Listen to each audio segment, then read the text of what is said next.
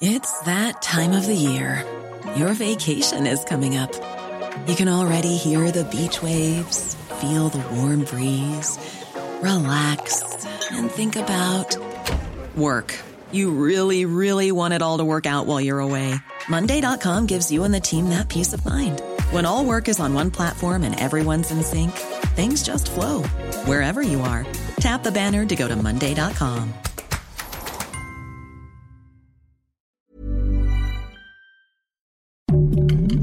Heraldo Podcast, un lugar para tus oídos. Una imagen vale más que mil palabras y a veces con tan solo escuchar viajamos al mundo infinito de la reflexión. Esta es la imagen del día con Adela Micha. La salida de las tropas estadounidenses en Afganistán, que concluyó apenas a finales de agosto, fue muy caótica. Hubo atentados, muertos, miles de personas que se quedaron varadas en manos de los talibanes, que aunque digan otra cosa, cada día dan más muestras de que siguen siendo extremistas. Ayer, el secretario de Estado de los Estados Unidos, Anthony Blinken, testificó ante el Comité de Relaciones Exteriores del Senado para intentar justificar y explicar la retirada. Blinken fue cuestionado y criticado por republicanos y por demócratas por igual. Argumentaron que la misión estuvo plagada de errores, incluso hubo quienes pidieron su renuncia. Pero Blinken defendió la retirada, diciendo que los objetivos de la intervención en Afganistán ya se habían cumplido. Él lo explicó así. Recordamos por qué fuimos a Afganistán en un principio, para hacer justicia contra aquellos que nos atacaron y para asegurar que eso no volvería a pasar. Alcanzamos esos objetivos hace mucho tiempo. Sin embargo, el propio Blinken se vio obligado a reconocer algunos de los errores que se cometieron en Afganistán. Cuando el senador republicano Rand Paul le preguntó si en uno de los ataques con dron que llevó a cabo el gobierno de Biden había asesinado a un terrorista o a un aliado de Estados Unidos, Blinken reconoció que no lo sabía. Así lo dijo. El sujeto que la administración de Biden asesinó con un dron era un trabajador humanitario o un miembro del Estado Islámico de Afganistán. La administración está revisando, por supuesto, ese ataque. Y estoy seguro de que... Así que no sabes si era un trabajador humanitario o un miembro del Estado Islámico de Afganistán. No puedo hablar de eso y no lo haré en ningún escenario. ¿No sabes o no nos vas a decir? No lo sé. Y cuando el senador republicano Mitt Romney interrogó, a Blinken sobre si los talibanes seguían colaborando con grupos terroristas como Al Qaeda, responsable de los ataques del 11 de septiembre del 2001, el secretario de Estado simplemente se limitó a decir que no conocía la respuesta y que no podía descartarse esa posibilidad. Lo escuchamos.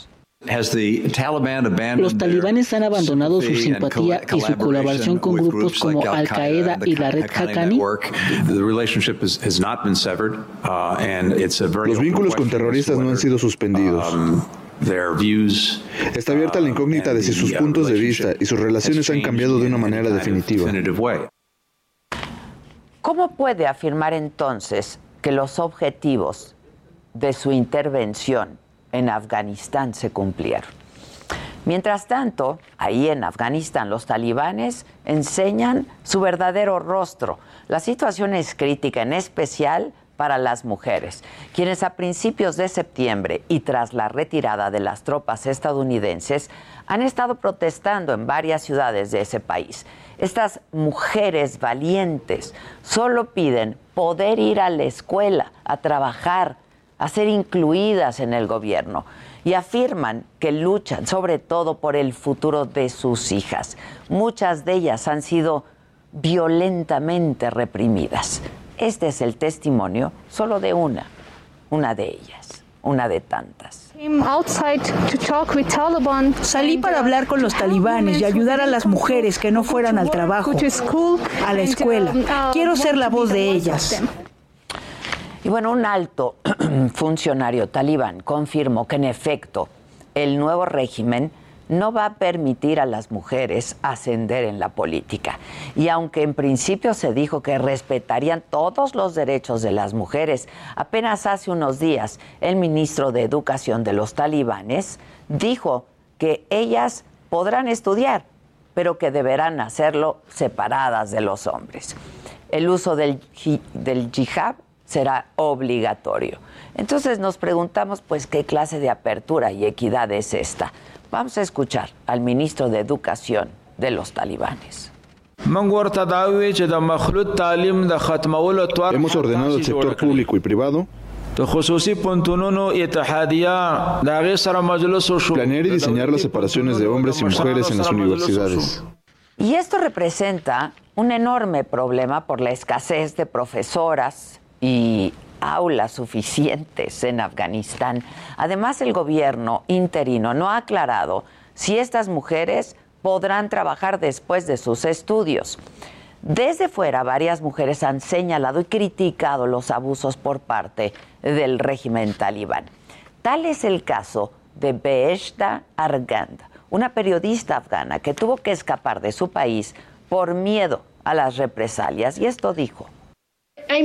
Me siento muy mal porque esta generación ha trabajado mucho, realmente ha luchado por un Afganistán diferente. Extraño tanto mi trabajo, mi país. Bueno, quienes no han salido del país viven pues situaciones todavía más alarmantes. La periodista Saed Shinwari lleva un mes encerrado en la sede de Tolo TV, cadena en la que trabaja, por miedo a que los talibanes lo maten.